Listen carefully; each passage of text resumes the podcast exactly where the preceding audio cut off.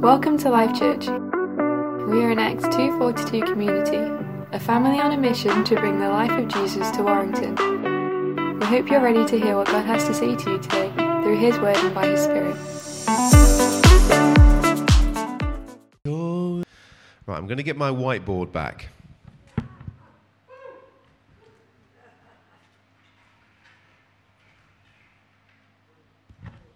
I would like to say it's by popular demand, but literally nobody has demanded it.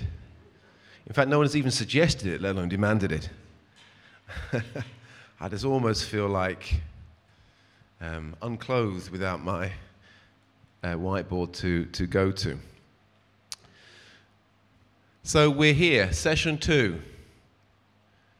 The letters of John, which I've renamed for you for this series as the epistles to the Ephesian church by John the Elder.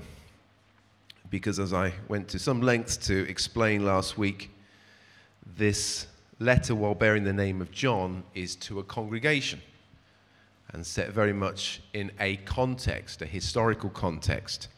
And just to help you see how unique this context is compared to the other works of the New Testament, I have a handy timeline for you there. Can you see that? Straining, straining your eyes. Right. This is where we might need to just utilize the whiteboard as well. So you have, I'm not going to go through them, but this grouping of writings of the New Testament from 50 AD all the way up to just before 70 AD and Jude. So that is the distribution there of the New Testament writings as they work up and they build up to what is a crescendo. The re- reason why it's a bit of a crescendo around 68, uh, for those of you who didn't come to my um, eschatology lectures, boo to you. Um, but something very, very dramatic happened around that time. I'm going to put it there. 70 AD, the destruction of the Jewish temple, a war with uh, the Jewish people, which began by Emperor Nero some years before. Nero had killed off Paul, and then slightly later Peter. Then it went up to 70, and then we had, well, we had this three and a half year period before, 70, and three and a half year period afterwards, which I went to some lengths to try and explain to you. That's your three and a halves that you get from your halves of seven in the book of Daniel. We won't do that again. Um, but then you had this gap because, really, in the, in the history of what was going on in that part of the world, there was a, a, a resettlement that needed to go on because such was the intensity of that battle, such was the significance of what went on in that war. It was a while before um, the kind of the church, certainly the, the, the Jewish people, had a massive reset at that point. But then later on, John is writing, and he's now up in Ephesus, and the theological landscape has shifted. So you've got none of the big hitters like Peter around. You haven't got Paul around. You've got the destruction of the temple that's happened some years previous to this. And in, into what was a bit of a vacuum of heresy for some, because the, the Judaizers had been the, the main heretics for the, for the church initially. You now have this Gnostic heresy beginning to impress itself onto the church. And I explained something of what that Gnostic heresy was um, it doesn't really, you, you, don't particularly know, need to know the ins and outs of that. If you go onto YouTube and you type in Gnosticism, you will find many short accounts of what that heresy was about. Um, but it was a problem for John, and he's needing to write into this situation because he doesn't, he doesn't want the church to start to fall apart at this period of time. And he also starts speaking into what we're going to look at this evening, which is the term Antichrist. And we're going to read uh, about that. The term Antichrist, which only appears in John's works. It doesn't appear in Paul, it doesn't appear in the book of Revelation. Some people would like to make a connection between them. I think that's possible, plausible, but not necessary. But the Antichrist is mentioned as a term used by Paul, uh, uh sorry, used by John. But, and the key thing about this is because he associates the heresy that was being brought into the church and had caused, we understand, probably a church split that was that happened before John had written this first letter. John sees this as not just as people getting a bad teaching about the person of Jesus, he saw something of the hands of the enemy himself at work in bringing division and untruth into the lives of believers that would set them down a different pathway, not just intellectually or philosophically about who Jesus was, but they would start to live their lives differently because Gnosticism was around, based around your own personal enlightenment. And for John, the heart of the gospel was about Christ and laying down your life for one another. And he saw there was a separation and a sifting going on in the church, right in front of their very eyes. And let me illustrate this to you through one of my son Tobias's favorite books by Julia Donaldson. It's called Tyrannosaurus Drip. And I said to Tobias, Can I borrow your book? Tyrannosaurus Drip for my talk on Wednesday night. And he said, Dad, it's about dinosaurs, not about Jesus. Why do you need it? Well, the reason is this book is about a dinosaur that is a herbivore and his egg gets stolen before he's hatched. And this other dinosaur, which I can't remember his name, I must have read the book 40 times, but I can't remember the other dinosaur's name. He steals this egg and he leaves it with some carnivore dinosaurs, some tyrannosauruses. And so there's got this herbivore that's hatched amongst carnivores. And he senses he's different. Like all the carnivore uh, brothers and sisters that he has, they just want to eat meat. They want to go out on the hunt and they want to kill those people who are actually his original family. And they sense that he's different, and he senses that he's different.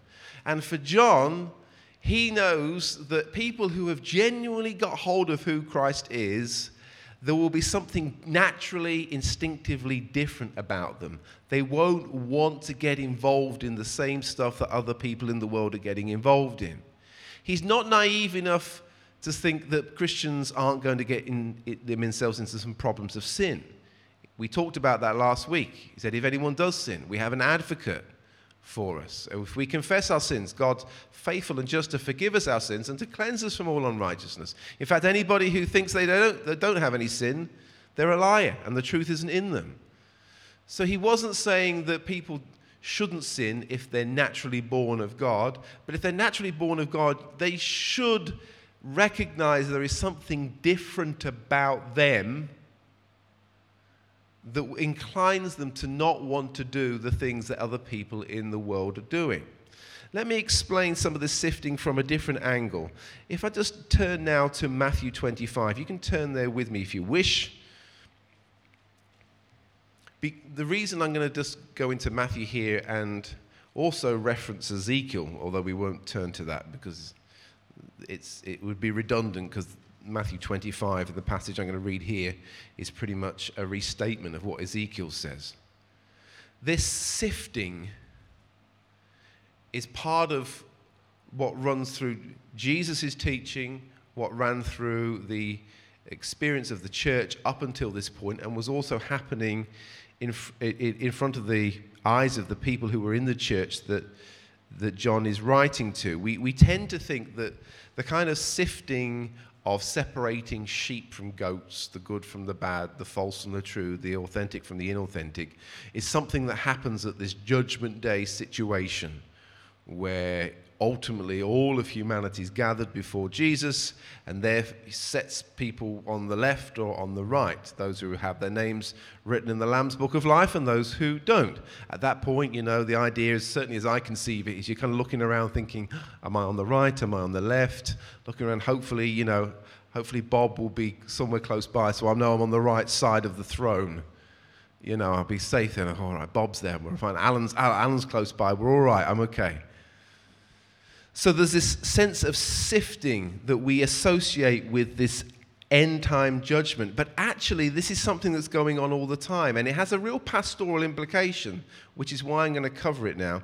So in Matthew 25, verse 31, it says, When the Son of Man comes in his glory with all the ang- and all the angels with him, he will sit on his throne in heavenly glory. And all the nations will be gathered before him. He'll separate people one from another as a shepherd separates the sheep from the goats. This is a reference to Ezekiel 34, where Ezekiel uh, hears a message from God about how God was going to separate the, the, the sheep which were basically living in, in, in, a, in an immoral way, in a sinful way, in the context really of the leadership of Israel and those who were genuinely following God in an authentic way. There would be a sifting that goes on. And Jesus is referencing that here, or certainly uh, Matthew as he records this, this section of material that is talking about when Jesus comes in his glory. Now, again, I you, uh, mentioned several times in my um, eschatology session that this coming into glory is a reference, of course, to Daniel, which I talked about, Daniel chapter 7, but it's an ascension, not a descension. It's an ascending into glory, this coming into, uh, sitting on his throne in heavenly glory. This is a picture of the Son of Man, Daniel chapter 7, being removed by the Ancient of Days out from the beasts of the earth going up and to receive the position of his throne and his power and dominion to rule at the right hand side of the Ancient of Days. So, as I read this, I mean, of course, many of you will disagree with me, that's fine. Um, but this sifting is something that is going on as Jesus sits in his throne of judgment now.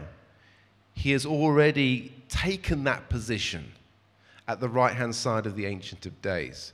So the throwback to Daniel and the Son of Man and this coming in his glory, I see this as an ascension narrative speaking of Jesus coming into his position to reign and to rule. Now, of course, there will be a time when he descends and he gathers the nations before him, but there is a sense in which this is already going on. And so when we get to John and he's talking about how this experience of some people wanting to align themselves with this new emerging Gnostic teaching and others being confused as to why people are teaching certain things. John explains it this way. So in 1 John 3:10 he says this is how we know who the children of God are and those who the children of the devil are. Anyone who does not do what is right is not God's child, nor is anyone who does not love their brother or their sister. He goes on to say, They went out from us, but they did not really belong to us, for if they had belonged to us, they would have remained with us. But their going showed that none of them belonged to us. And we are from God. And whoever knows God listens to us. But whoever is not from God does not listen to us. This is how we recognize the spirit of truth and the spirit of falsehood. So there's a moral test that John presents there. There is a fellowship test. That's the second test. And there is a leadership test. That's the third test. So the first test is basically saying if people start to see, live an immoral life in a persistent, dogmatic way which shows no care or concern for the gospel, then that is one test that this person may well not have had the full experience of salvation, the revelation of the truth. You got this second piece where he says there was, there was a going. We understand there was probably a church split, and were, we're going to, when we get into three John, partly next week, but mostly the week after, we get some more understanding of the fact that there were people who were actively trying to proselytize people from the church and bring them into line with their teaching. And John's saying the fact that these guys went out meant that they were never really part of us. So they were part of them for a while. They were sat in the meetings and at the love feasts and listening to someone tinkle the ivories and play 10,000 Reasons. And for a period of time, for a season, it seemed like they were just a part of the congregation. But eventually, their hearts become uncovered, and you start to see this sifting happen. And then that third test, that leadership test, uh, John's saying here rather boldly, I don't think arrogantly, but boldly saying that if, you, if these people were listening to us, then that probably would show that they have a right heart. But if they're not listening to us, that's another evidence that they weren't really part of us. I mean, could you really imagine it if you've got, assuming this 1 John is written by John the Apostle, the beloved disciple of Jesus, why would you not want to get your teaching directly from him? Particularly as uh, tradition says that he'd taken Mary with him up to Ephesus and she had been part of the, I mean, all the stories that you'd have available to you. Then some you know, what we call a proto Gnostic, somebody who's developing a, a, teaching. I mean, Gnosticism is just an umbrella term for some types of teaching. It wasn't like they had a central HQ and they got together there and they gave out their edicts and said, this is a, the top 10 uh, uh, beliefs of us as Gnostics. It didn't work like that. But it was a shift in theology and there were certain common themes and ideas that went through this Gnostic system of thought. So John recognizes there was a sifting going on in the church, and they were turning against his authority as a leader. They were disconnecting themselves from the local church, and they were living in such a way that indicated that they were carnivores among herbivores. That's how they went about their, their life. But sifting goes on in the experience of people who are genuinely followers of Jesus as well when we read through the experience of Peter leading up to the crucifixion of Jesus, Jesus says this to him Peter, the devil wants to sift you as wheat. Sift you as wheat. And he was sifted. What happened was when he denied Jesus three times and he felt all the guilt and the sense of, of, of shame about all of that, the condition of his heart was laid bare. It was easy enough for him to be bold and brave when Jesus is right there with him, but when Jesus is in the dock in front of a kangaroo court, potentially going to die, and you're by yourself in a campfire and you're alone and it's nighttime and you're not quite sure what's going to happen next, it was a testing moment, it was a sifting moment. And actually, sifting is a good thing. We often think that tough moments or difficult moments or hard seasons are a bad thing because our experience of them feels bad. But those bad moments are often allowed by God to expose the condition of our heart. Where are we at really? Where are we at really? And I can't remember who said it. Uh, uh, it was some preacher in the 20th century. I think it was David Wilkerson. And he said that a man or a woman is only what they are on their knees alone before God. Nothing more and nothing less. Once you take somebody away from the support structures and the cultural and, and, and, and, and sort of visceral and, and emotional lift that you get being around people, you get to discover where you are. So, actually, sifting moments happen in the church, sifting moments happen in our own lives, and there's something actually to be embraced. Because if they happen in a church, as they were in the church in Ephesus for John, you were starting to make sure that the weeds and the wheat could be differentiated between. Because the worst thing is if you let the weeds grow alongside the wheat, then the wheat bear less sort of fruitfulness, as it were. That's not the right metaphor for wheat. I don't think the what you get from wheat is considered fruit. But those things need to happen. So sometimes when there's a tough season in a church and you're thinking, what's going on right now? This person's falling out with this person, this thing's going on. Are we under attack? We have to pray, we have to intercede against it. Maybe. And maybe God's allowing that because He needs to just expose some people's hearts and minds and find out really where they're at. Because while things are sitting complacent, you're not really sure what's going on inside. Tough moments reveal the degree of character and maturity that we carry. And looking back now, there are many moments I prayed that God would quickly expedite my, me through. Get me out of the other side of this quick. I don't like this. It's uncomfortable. But looking back with hindsight, you recognize that God can use those moments as ways of maturing you and exposing to you the areas of your life where you need to mature and you need to grow. But in this context, it was happening primarily, this is what John's speaking into, it was happening through the church, and there was this teaching behind it. So let's just read some of the text here now, because I've talked a lot without actually reading any of the text itself. But just also be thinking with this in mind if Jesus has gone way back here,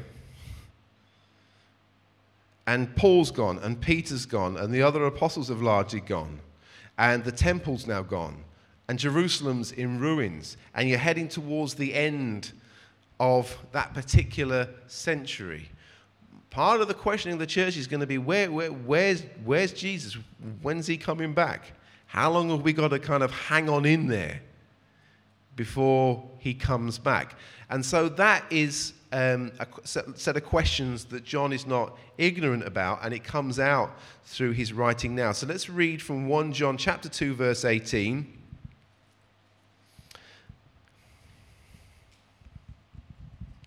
And I'll explain as well how he can faithfully use the word, this is the last hour. So, dear children, this is the last hour. And as you have heard that the Antichrist is coming, even now many Antichrists have come. This is how we know that it's the last hour. They went out from us, but they did not really belong to us. For if they had belonged to us, they would have remained with us. But their going showed that none of them belong to us.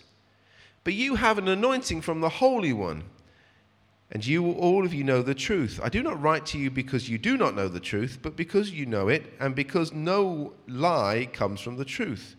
Who is the liar? It is the man who denies that Jesus is the Christ. Such a man is the Antichrist. He denies the Father and the Son. No one who denies the Son has the Father. Whoever acknowledges the Son has the Father also.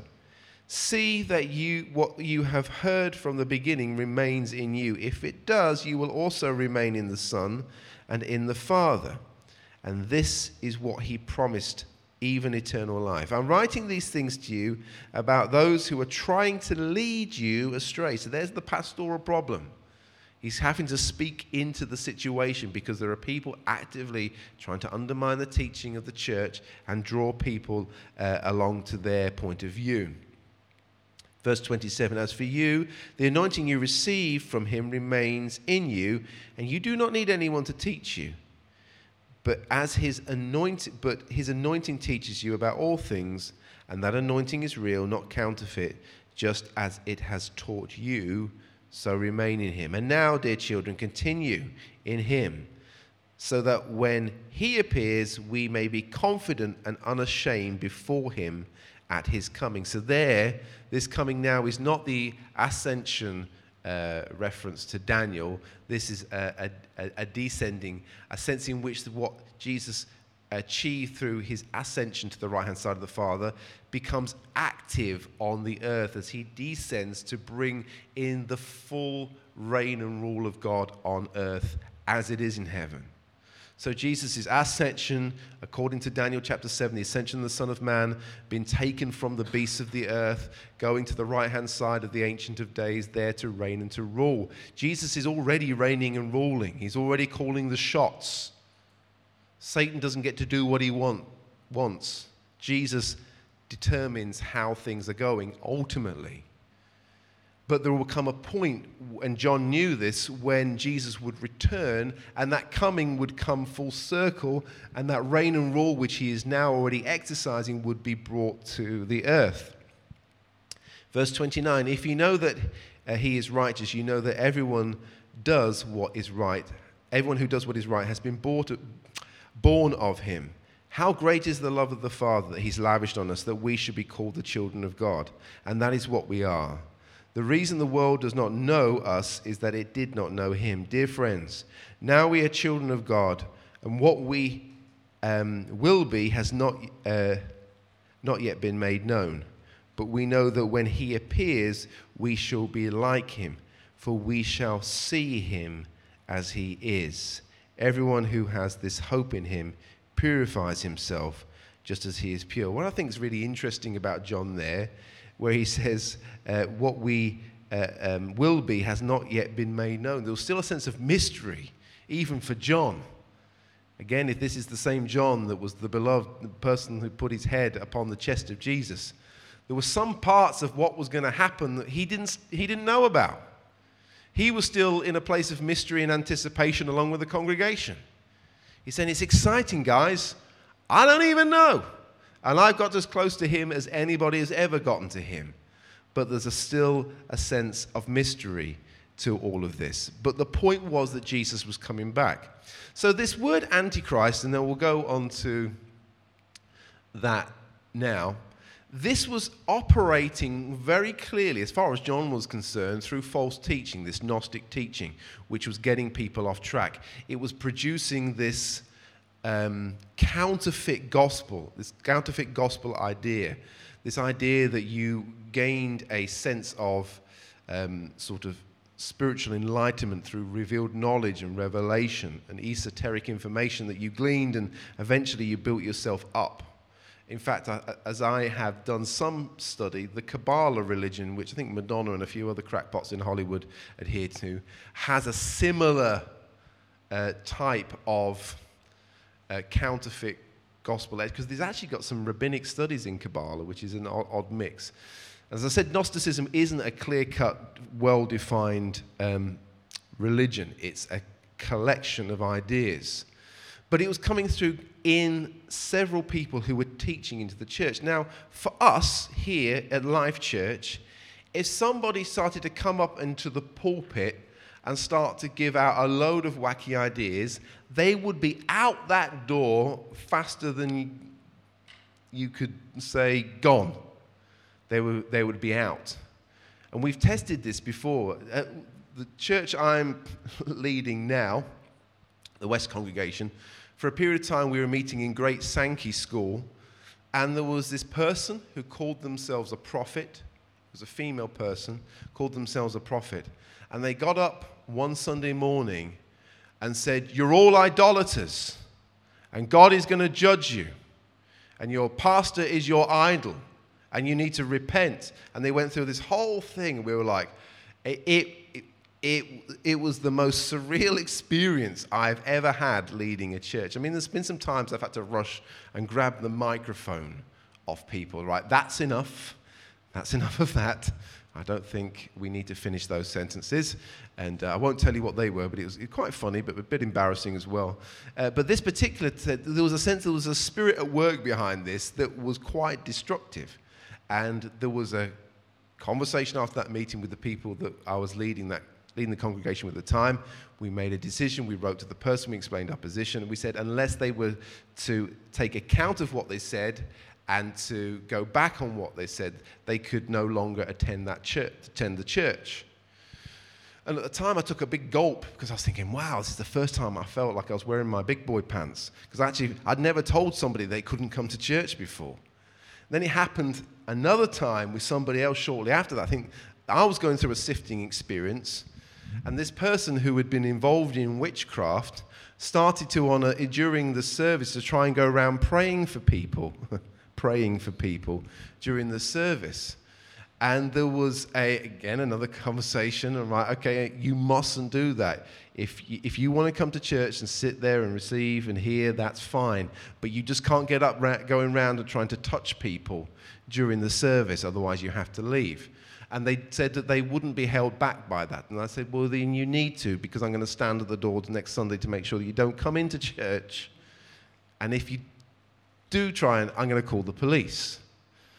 So eventually we stood, we stood our ground and they didn't come uh, back to church. So there are times when you have to stand your ground. And it happens in church where people are saying things and doing things, and for the sake of people in the church, you cannot allow, for some misguided sense of inclusivity, allow just any old Tom, Dick, or Harry, or Kate, Sally, or Sue to come in and just teach and say and do what they want in church. You have to draw a line, you have to set a boundary. But for many of us, that influence isn't coming from the pulpit primarily it's coming a different way. Listen to how John says this as he develops this antichrist teaching into 1 John 4 now, because we just read from 1 John 2 into 1 John 3, but now into 1 John 4. He says, But every spirit that does not acknowledge that Jesus, that does not acknowledge Jesus, uh, it says is not from God. Every, but every spirit that does not acknowledge Jesus is not from God. I thought, I copied and pasted this from the internet. I thought, it can't be wrong. This is the spirit of the Antichrist, which you have heard is coming and is even now already in the world. You, dear children, are from God and have overcome them, because the one who is in you is greater than the one who is in the world. They are from the world and therefore speak from the viewpoint of the world, and the world listens to them. When I read that, I thought it was really interesting that this heresy was just a particular expression of what he saw this spirit of Antichrist, this sort of demonic counter narrative to the gospel that was already at work in the world was out, it, it, it, there was a sense of people who weren't in church would agree with a lot of the stuff that was being said and that's not just an issue of teaching, but just of, of values and principles and ideas.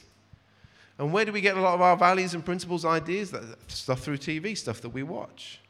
And it was another reminder to me to make sure I am using a filter when I'm watching stuff on the TV. I'm not talking about the overtly sinful stuff, but just stuff where there's a storyline that seems to promote a type of value system, a set of principles, a set of ideas about relationships or about marriage or about truth that is not in line with the gospel. Because I don't accept heretics in the pulpit, why would I accept the same ideas coming through the story on my TV? And this is not me kind of thumping the pulpit saying, hey guys, you know, switch your TV off and open the Bible. That's, that's a good thing. But it is a wake up and a call to say, make sure that you know what you're watching is in line with the Word of God. Because those values for the church in the West, for us, largely won't come through people in the church.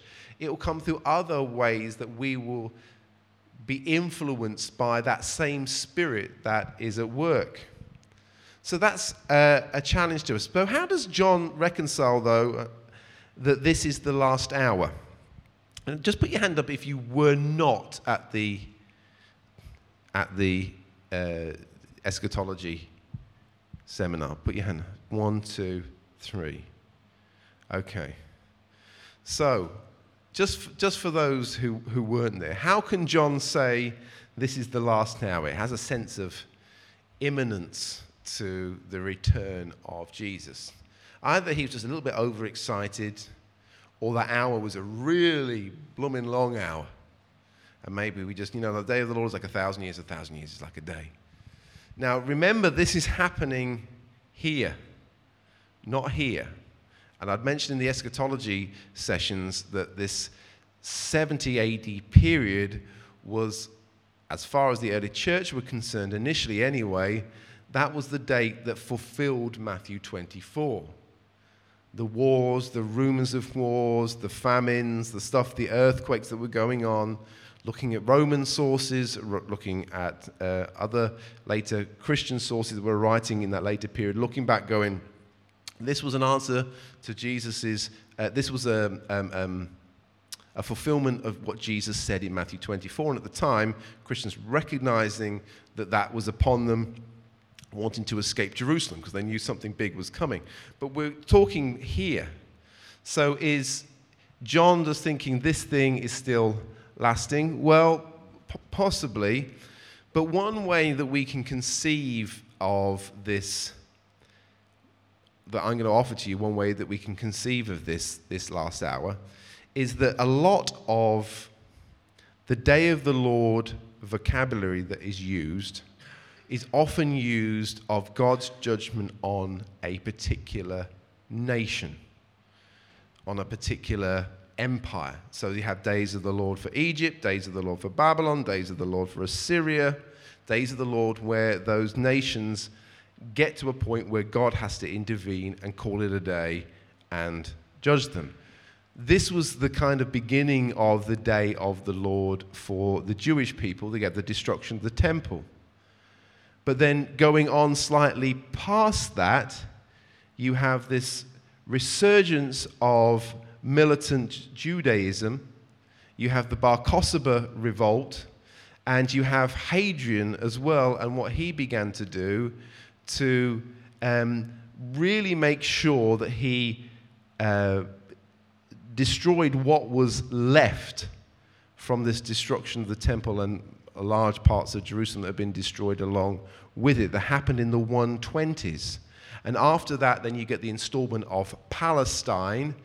Rather than it being Israel and the Jewish people's land, you get this start of the Palestinian land being recognized, and Hadrian uh, having a temple to himself uh, as well as to Zeus on the Temple Mount there is some there is some credit to the argument that this sense of last hour is in some way fulfilled in that in this final closing period of that part of Jewish history with the destruction of partly destruction of Jerusalem total destruction of the temple and then this final part there this Bar Kokhba revolt, and then there is Hadrian, and then there is the clamping down on what happened to the Jewish people and the final end to that land being considered Jewish land. It was then Palestine. So, one way that we can look at those and say, well, John has not erred in what he has said. When he's saying it's the last hour, was he right then to then go on to say, well, we can expect Jesus to come. I don't think it was wrong to expect Jesus to come at that point. Essentially, Jesus didn't come, but it was the last hour uh, in that period of history, and the expectation would be that Jesus would return after that, which of course he didn't. So I just offer that to you as one way of figuring out how to handle this last hour language, because this is 2,000 years ago. So either you have to reimagine what that hour looked like, or you just say this is a kind of a general phraseology saying this is the last chapter, and it was a long chapter. In fact, on Peter's uh, sermon on Acts of the Day of Pentecost, he talks about the Spirit of God will be poured out in the last days, referencing what was going on in front of people's eyes.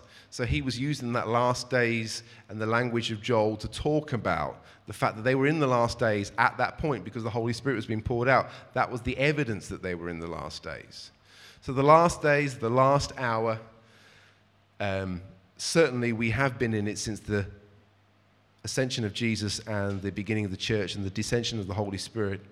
Whether that is one way of answering the question as to whether John had kind of erred there I'll leave that with you. Okay, just a couple more points, because I said I was going to be quicker tonight. Another interesting thing as we read through this final part of 1 John, not only is this spirit of Antichrist at work in the world, he goes on to say in 1 John 5 4 to 5, For everyone born of God overcomes the world. This is the victory that overcomes the world, even our faith. Who is it that overcomes the world? only the one who believes that Jesus is the Son of God.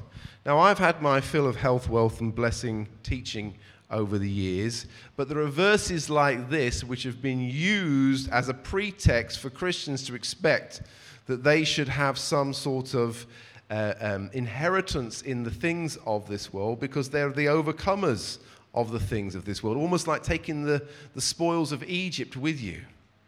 You know, that you can have lay claim because you're an overcomer over the world. So you should have the things of the world as your own possessions. But this term, the world, for John is not about the money of the world and it's not about the lifestyle of the world that you could expect. I've lived in Monaco for a few years. I've seen what people would describe as the best of that particular lifestyle that you could have. He's not talking about you overcoming and receiving that. He's saying that the spirit of this world, with the lust and the pride and all the stuff that goes along with, you can have victory over that. And the only way you're ever going to get victory over that is to have the work of Christ in you. The people in the world, they can't get victory over that because that, that nature is still within them inclining itself to do those things. The only way you can live a life that goes against the current of culture, that goes against the current of the world, that goes against the current of the things the world tells you that you ought to have as your standards and the way of living, the only way you can live counter to that and transcend that, live against that and above it, to get victory over those desires, those inclinations, and that, that, that torrent of ideas that comes against the church all the time is through believing in Jesus and taking his life into you. So, the type of victory, the type of success for the believer is not attaining some sort of high position in the world by its own standards. It's about not having to succumb to the stuff that the world tells you is important, by being able to living against that and be able to overcome that work of that culture in you. And the only way that you can do that is to have the work of Christ in you. The final piece of this, and then we'll bring this to a close. He goes on to say, just after that, that this is the one who came by water and blood, Jesus Christ. He did not come by water only, but by water and the blood. And it is the Spirit who testifies because the Spirit is the truth. For there are three things that testify the Spirit, the water, and the blood. And these three are in agreement. The first few times I ever used to read that passage, I think, what on earth is John going on about? These three things that are in agreement. I don't need to go too much into commentaries and so forth for you here. I think the message translation uh, is helpful in its interpreting of those words uh, for us. It basically says that the Spirit, the water, and the blood are the Spirit, baptism, and crucifixion. So those three things at work the work of the Holy Spirit, baptism into Christ and into his body, the church, and the work of the cross. These are the three things that really are kind of foundational parts of us and our lives as Christians. And then he goes on to say this, and this is where we close today. This is the testimony, in essence, that God gave us eternal life. The life is in his Son. So whoever has the Son has life. Whoever rejects the Son rejects life. And so as we get to the end of 1 John, and John brings it into a close, he's basically setting up this comparison between the world and its life and true life through Jesus. Life of the world, you know, parties, living in a certain kind of moral way that people in the world would think was quite viable and almost honor, honorary. He's basically saying, unless you have the Son, unless your life revolves around Jesus, you don't actually have life at all. All of that stuff is not actually life, it's not actually living.